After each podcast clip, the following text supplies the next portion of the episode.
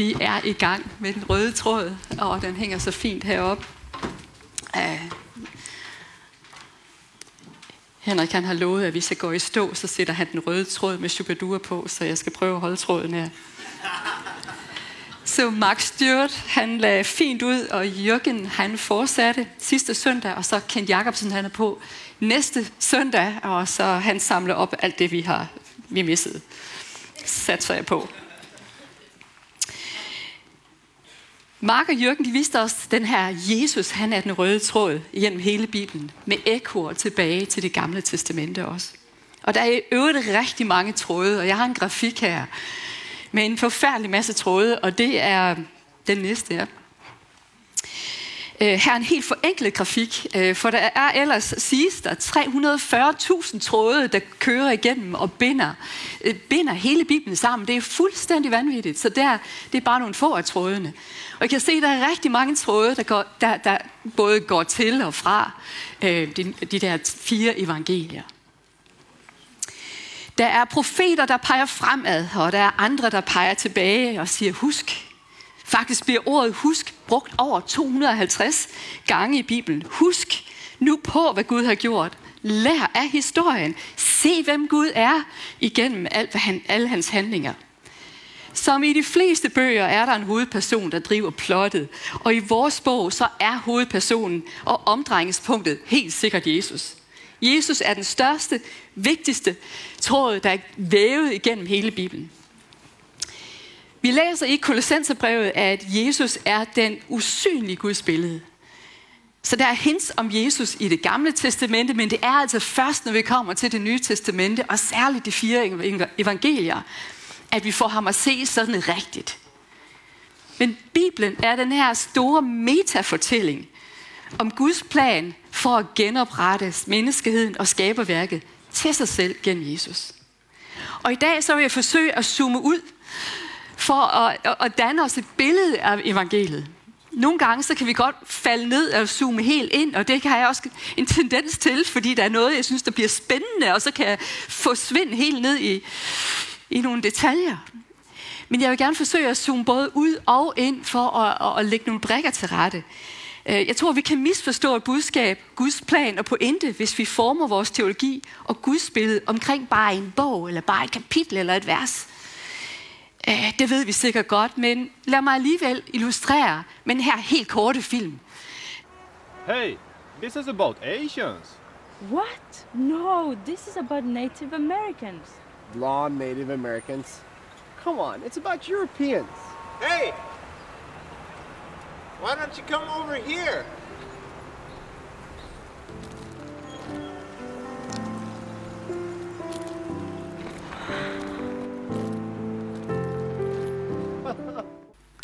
Okay, så træder man lidt tilbage, og så ser man, ah, det handler om nationerne. Øh, det er så historien lige her, men det er nogle brudstykker, det er brudstykker, der bliver sat sammen, og ud fra den, øh, alle de brudstykker, så, så ser vi hele sammenhængen, hele billedet. Så Guds historie er en fortalt historie. Det er en fortælling, og det er med en tone. En, en tone, en fortælling, der bliver fortolket forskelligt, alt efter tonen, tror jeg nogle gange. Det er derfor nogle gange, hvis du skal formidle et svært budskab, så lad være med at skrive det i en sms. For man, kan ikke, man, kan, man fanger ikke tonen. Og alt efter, hvad du tror, vedkommende siger, så uh, det kan gå helt galt. Der er nok krige, der er startet sådan. Mindre krige i familier i hvert fald, vil jeg tro. Så måden historien fortælles på, der er altså den her tone accent i den. Og det er det, jeg gerne vil se på i dag, faktisk. Som barn og ung, der blev jeg fortalt historien på en måde, der ikke bare har formet mig positivt. Øhm, og fra samtaler herinde, så ved jeg, at jeg ikke er alene om det. Øh, og det er det, jeg gerne vil sætte fokus på, faktisk. Derfor vil jeg gerne genfortælle evangeliet. Vi brug af de her stole lidt senere. På en lidt anden måde. Måske en mere sand måde, tror jeg i virkeligheden, men en ny måde for mig, så jeg er faktisk lidt nervøs. Øh, så det er evangeliet, den gode nyhed. Selve den gode nyhed, den er gemt i hele historien. Ikke bare det her et brudstykke, men i hele historien. Så derfor så må vi læse det hele for at fange den, tror jeg. Okay, jeg er blevet fortalt, at man enten er vokset op med en følelse af, at jeg er mig, og det er okay, eller jeg er mig, og jeg er ikke okay. Enten med sådan en tryg øh, tilknytning, øh, der skaber en kærlighedsbaseret identitet, eller en, der er mere utryg, der skaber en skambaseret mentalitet eller identitet. Og jeg fælder nok mest i den sidstnævnte, Sikkert af forskellige årsager, men jeg er overbevist om, at hovedårsagen det er faktisk lidt en stram teologi, faktisk, som jeg voksede op med, der spiller hovedrollen i det, som har formet mig. Og jeg har brugt meget tid og energi på at komme ud af det. Ligesom med de 10 bud. Jeg tænkte, puh, jeg er i en retssal, og så skal jeg lige stå ret med alle dem her. Det gik lang tid før, at jeg fattede de 10 bud. Det, Gud er okay. Bare rolig. de 10 bud, det er for mig. Det er til hjælp for mig. Ikke for ham, han er fin nok. Okay, så det er lige med at vende den. Så jeg havde øh, den her følelse af øh, ikke bare at gøre eller tænke dårlige ting, men at være en dårlig person. En, der ikke fortjener Guds kærlighed, øh, og dermed giver grobund for skam og alt muligt andet. Det besværlige er, at der normalvis er en grad af sandhed i det, er det ikke det? I de tanker, der fanger os. Mennesker, vi er bøjet, vi er bøjet ind mod os selv. Og vi har brug for at blive rettet ud. og det tror jeg, det er det, vi bruger. Det er det, det, er det Jesus gør med os. Mennesker, vi er mennesker alle sammen, der har brudte hjerter, der har brug for helbredelse. Vi kan ikke helbrede os selv. Det er rigtigt nok. Det er også sandt at se gennem et bestemt linse, så fortjener vi ikke Guds kærlighed eller blive elsket. Det er også rigtigt nok. Vi har virkelig ikke fortjent Guds kærlighed, og vi kan ikke kræve Guds kærlighed. Er det ikke rigtigt? Hallo? Men når den her følelse af at være en sønder og ikke at fortjene noget, ender med at blive mulden, at vi vokser op i, og at en muld, hvor det vokser alle mulige mærkelige frugter ud af. Og du kan se på de frugter, tænker jeg, at der er nok noget, som vi tror på, måske der ikke er godt eller sandt. Måske har vi fokuseret på et forkert billede af Gud. Vi har skabt et billede af ham, der slet ikke er ham og skabt en teologi ud af det. Når det sker, og vi lever ud af den identitet af synd og skam, hvad er løsningen så?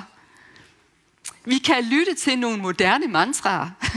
Du er nok, du er værdifuld, eller køb det, for det har du virkelig fortjent. Men hvem siger, at jeg har fortjent det? Der er noget sandt i de her udsagn, men de vakler uden et, et guddommeligt fundament. Det er ligesom ikke nok, at Bilka siger det. vi skal ikke udskamme Bilka. De fleste forretninger sagde det i går på Singles Day, som er blevet verdens største shoppingdag. Nej, vi har brug for noget mere solidt. Fra Bibelen ser vi faktisk, at du blev skabt af Gud og afspejler Guds natur. Du har stor værdi, fordi Gud er værdig. At Gud skaber er godt. Alt Gud skaber er godt og værdifuldt.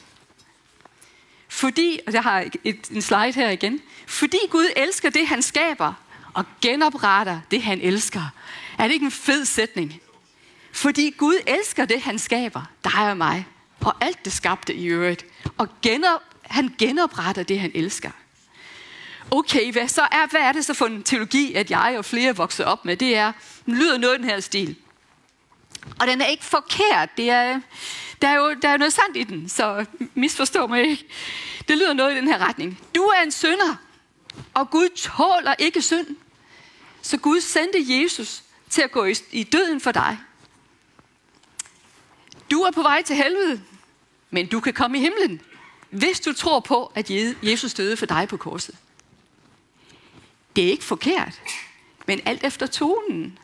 Og det er lidt amputeret, den historie. Er det evangeliet? Ordet, evangeliet, de gode, de, de gode nyheder. Evangeliet er selve proklamationen af hele historien. Af at evangeliet, hvad er evangeliet? Hvad var det nu? Var? Det var de her fire.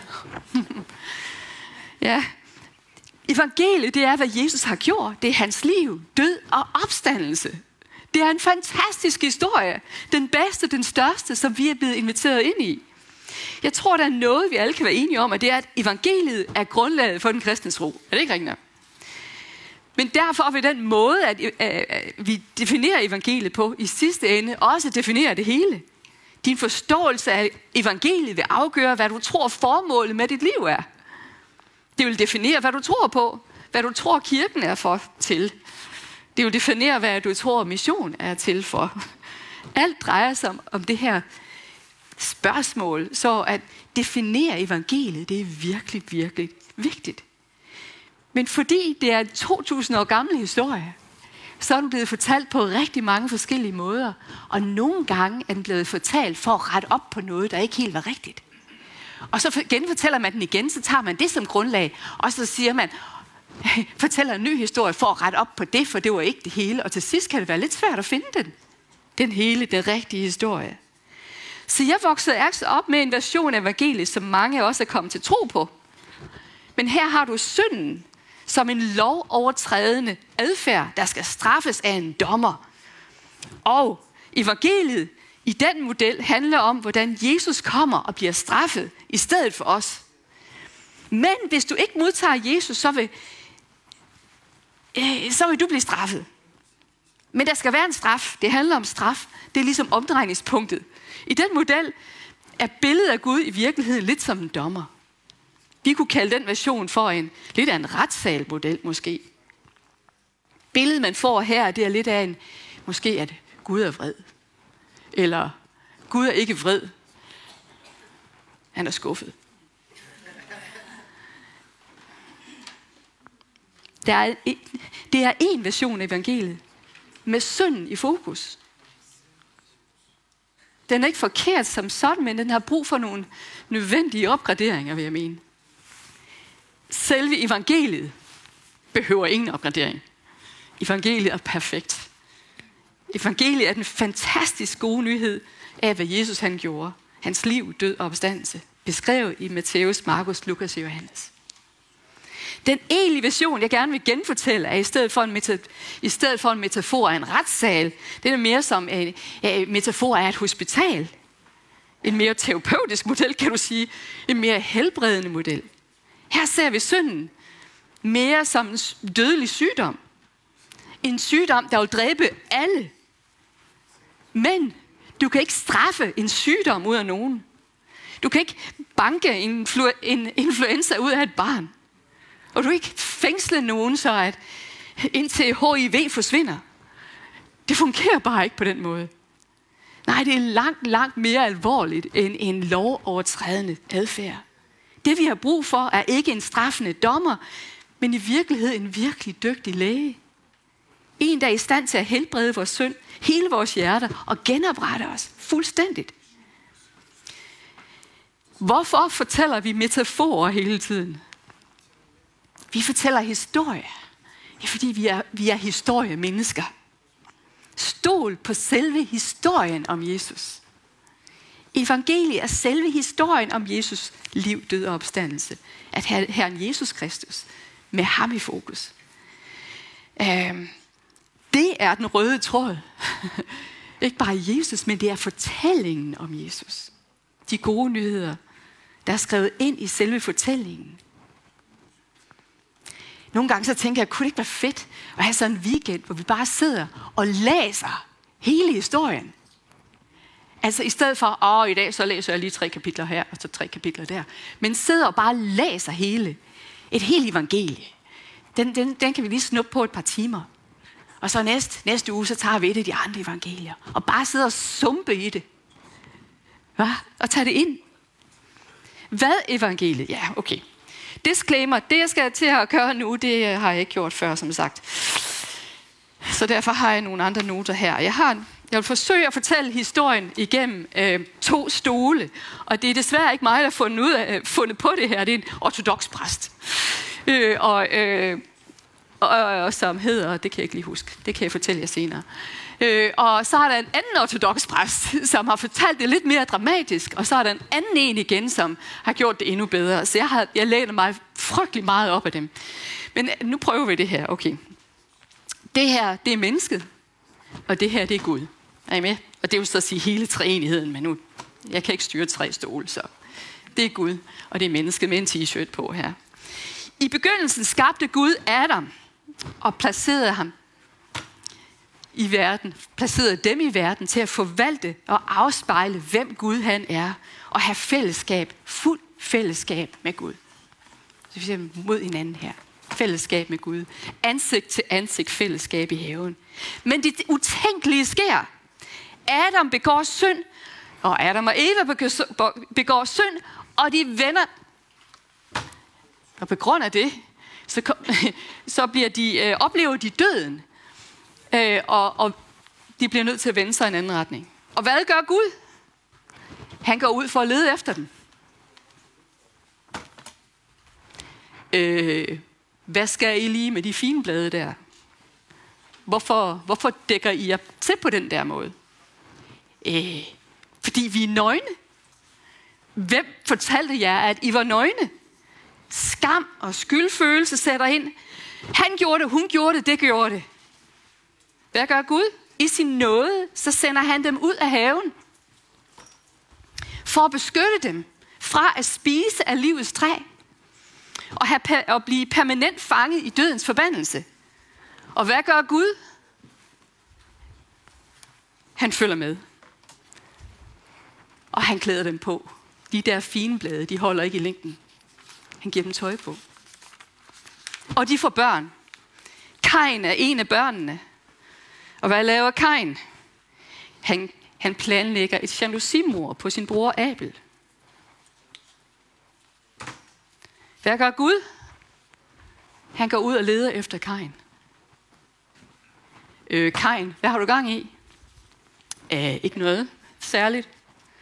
Synden ligger på lur ved din, ved din dør. Gør det ikke. Gud ved godt, hvad han har planer om. Han gør det. Han dræber sin egen bror. Det er det første mor, vi har i Bibelen. Hvad gør Gud? Han går ud. Og ja, mor, mor. Hvad gør Gud? Han går ud for at lede efter Kain. Øh, Kain, hvor er din bror? Nej, det ved jeg ikke. Hvad har jeg med det at gøre? Gud, det ved du godt. Du ved godt, hvad det er med det at gøre. Kain, han ender med at tage øst på og opretter en civilisation baseret på et fundament af mor. Kain, han bliver fredløs og jammer. Nu kan hver, der møder mig, slå mig ihjel. Hvad gør Gud?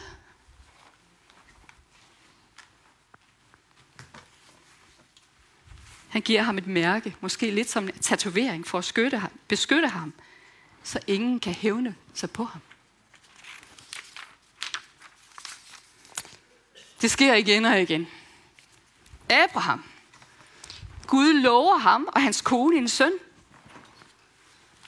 Konen Sara. Sara bliver ikke gravid. Og der går mange år. Og Abraham kan ikke vente, han stikker af med en slavekvinde. Hvad gør Gud? Han giver ham en søn alligevel. Han får en mirakelsøn med slavekvinden. Og velsigner slaven og hendes søn. Altså, igen Gud. Moses. Moses. Moses dræber en Ægypter. De stikker af ud i ørkenen.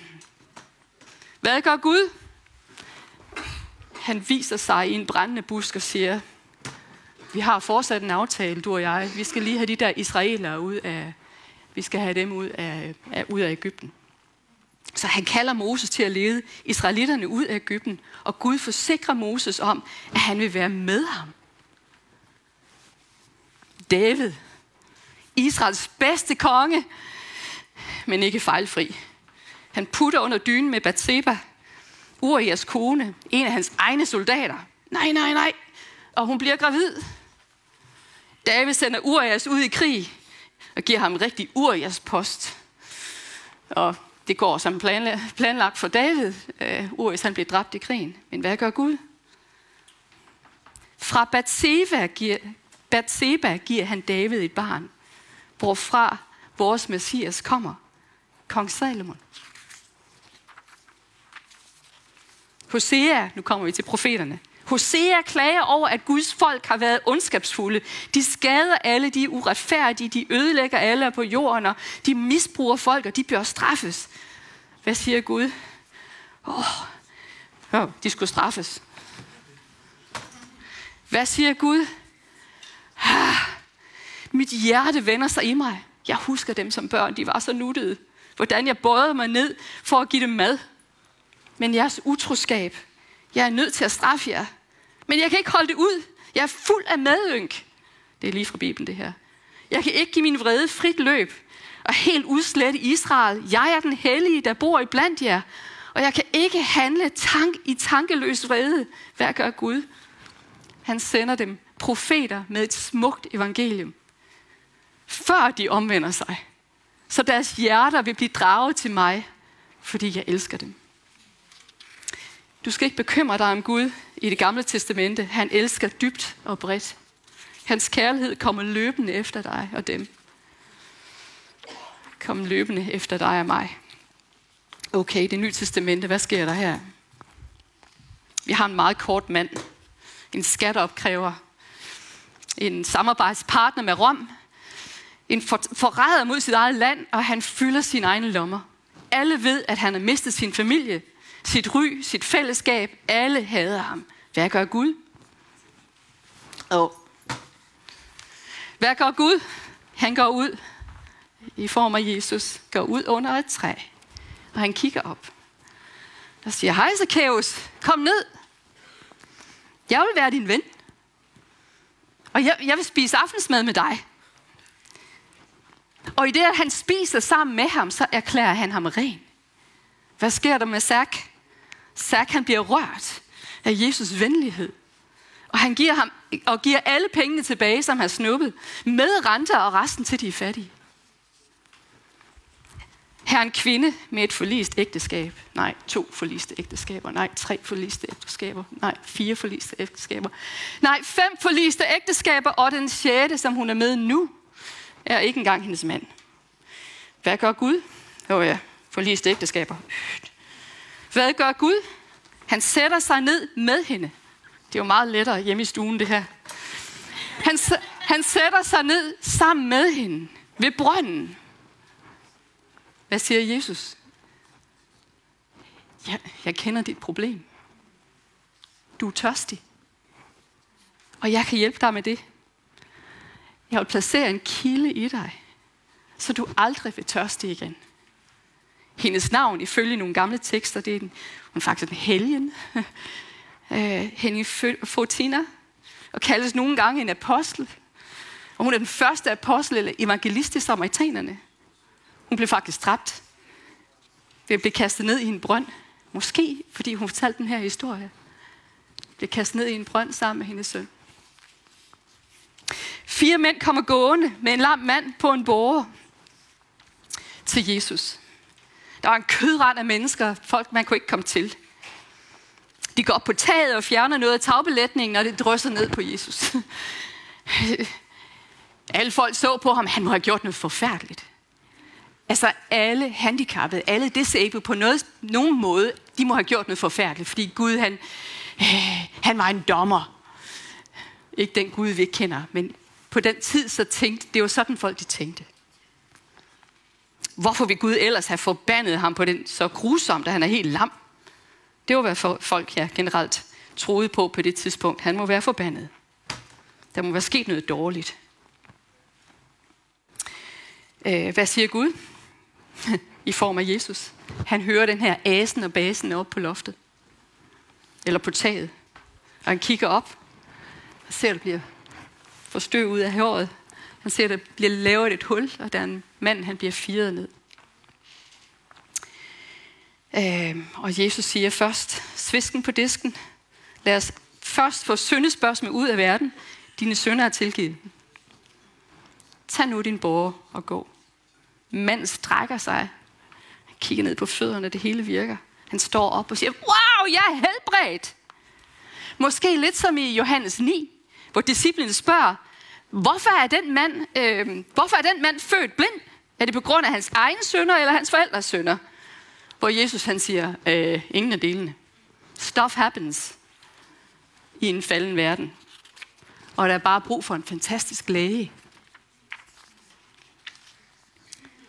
Så har du kvinden, der er taget i hår og bliver slæbt til templet for at blive stenet. De, skrift, de skriftkloge fra de kommer til Jesus. Den kvinde, hun er grebet på færds gerning i hår. Moseloven siger, at hun skal stenes. Men, men hvad siger du? Mit store spørgsmål er, at hvis kvinden er blevet taget i hår på færds gerning, hvor er manden? De sagde det her for at sætte ham på prøve, ikke så meget hende. Hun blev bare brugt i den her historie. Men hvad gør Gud? Er Jesus for hellig og retfærdig i den her sag? Er han så lojal over for loven, at han tager en sten? Nej. Han kommer op til hende, sætter sig på huk og begynder at skrive i sandet. Han knæler ned ved siden af hende. Og Jesus spørger kvinden, hvor blev de alle sammen af? Øh, de er væk, min herre. Heller ikke jeg fordømmer dig.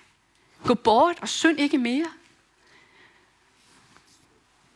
Sikkert som om, at det her, det var bare slet ikke sket. Du får en frisk start. Og forresten, du behøver ikke gå tilbage til ham, den, den der fyr. Hvad vil du gøre med dit liv? Jeg kunne forestille mig sådan en samtale. Hvad, hvad, hvad vil du gøre med resten af dit liv? Jeg kan, forstå, jeg kan forestille mig hende. Jeg vil følge dig, det er det, jeg har tænkt mig at gøre. Vi kunne blive ved og blive ved om det her smukke evangelie, historie efter historie, om Guds smukke og attraktive evangelie. Til sidst så vendte menneskeheden ham ryggen. Vi myrdede Jesus. Hvad gjorde Gud? Han udstrakte med udstrakte hænder på Jesus på korset, så siger han, Fader, tilgiv dem. Jeg, jeg tilgiver dem. Det mest fantastiske er, at han har inviteret os ind til at deltage i hans guddommelige, i hans guddommelighed ved hans nåde. På samme måde, som han har deltaget i vores menneskelighed. Der vil fortsat være folk, der spørger og løber fra Gud. Måske det er dig herinde, eller en, der ser med, det ved jeg ikke. Nogle gange, så jeg løber også nogle gange fra Gud. Det er noget, der sker. Hvad gør Gud? Han løber bare efter dem. Der er nogen, der løber virkelig meget. Gud er hurtigere. Han kommer efter dem. Du har måske hørt, at hvis du er langt fra Gud, så er det svært at høre ham. Det er ikke min oplevelse. Hvad gør Gud, som han gjorde i haven? Hey, hvad har du gang i? Kan jeg lige få 20 minutter? Du kan sige måske, kan jeg lige få 20 en time-out? Nej, det tror jeg ikke. Han kommer, han kommer efter os. Ikke for at fange os eller skamme os, men for at kramme os. Og til sidst så døde Jesus. Han gik i graven. For os. Men han opstår. Åh oh, nej, vist. Skulle have taget en anden en med. Siger, vær ikke bange siger Jesus i Johannes åbenbaring 1.18. Vær ikke bange, jeg er den første og den sidste. Og den, der lever, jeg var død og se, jeg er levende. I al evighed, og jeg har nøglerne. Jeg holder nøgler til døden og dødsriget. Måske du har oplevet, at han har løbet efter dig. Måske du føler dig død. Men han vil give dig liv. Hans nåde varer til evig tid og hans kærlighed er uendelig, og hans nåde løber aldrig tør, og hans kærlighed har ingen tidsbegrænsning. Derfor ved jeg også, at han vender sig mod dig i dag. Så vi prædiker det her evangelium, at han er så meget efter dig, at han elsker dig så meget, og han elsker dig, at han vil ikke lade dig løbe væk. Han er himlens jagthund. Øh, så vi bliver konfronteret med hans uendelige kærlighed.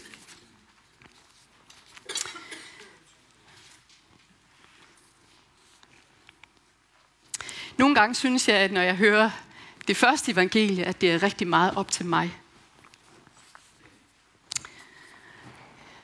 Det er, at jeg har syndet, og han vender sig væk fra mig på grund af synden. Og så er det mig, der skal tage det første skridt for at møde ham. At det er mig, der skal tage initiativet. Men i den her historie, jeg har fortalt, så håber jeg, at du har set, at det er ham, der tager initiativet. Det er ikke... Det, det store spørgsmål om frelsen, det, er ikke, det handler ikke om mig. Det er ham, der gør det hele. Virkelig meget af det i hvert fald. Øh, det er som om, at det er, så det er ikke i mine hænder. Hvis jeg vender mig væk, så vender han sig imod mig.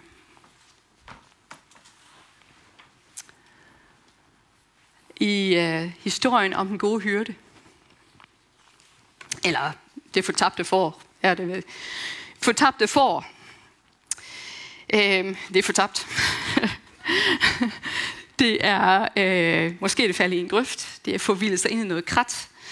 Øh, måske hvis det er menneskeligt set, og det er det jo nok en historie om mennesket, så har vi forvildet os ind i vores egne afhængighed og vores egen stolthed, hvad det nu er. Hvad gør den gode hyrde? Han går ud for at lede efter foråret. Han finder foråret i grøften i krattet. Der er en stor ufortjent noget. Hvor længe leder han efter det mistede får? Indtil han finder det. Han tager initiativet. Han leder. Måske længe. Og til sidst, så skal foråret gøre den meget, lille del, meget, meget lille del og lade sig samle op. Øh. Ja. Jeg tror, jeg slutter der. Og det er selvfølgelig ikke hele historien, men jeg forsøgte at tage nogle brudstykker med her. Jeg håber, du ser, at det er den samme Gud i det gamle testamente og det nye testamente, og at han kommer efter os. Han løber efter os. Øhm. Og jeg tror, at det her evangelie vil hænge meget mere sammen for, øh, for menneskeheden i dag. Det, det, det evangelie, jeg voksede op med, fungerer ikke i dag. Det skaber faktisk ateister. Øhm. Jeg har lyst til at bede en bøn, og du kan bede den sammen med mig. Jeg kommer til at bede den lang, langsomt, så du kan bede den ind i dig selv. Øhm, hvis, den her, hvis det her giver mening for dig. Og det er faktisk en bøn om at lade sig samle op. Øhm, hvor at Jesus han har gjort det hele. Vi skal bare lade og samle op af ham. Tak far, at du er hverken vred eller skuffet, men at din kærlighed, den løber efter hver og en af os, selv over streamingen. Tak for, at du kommer efter os, ikke for at fange, skræmme eller skamme os, men for at kramme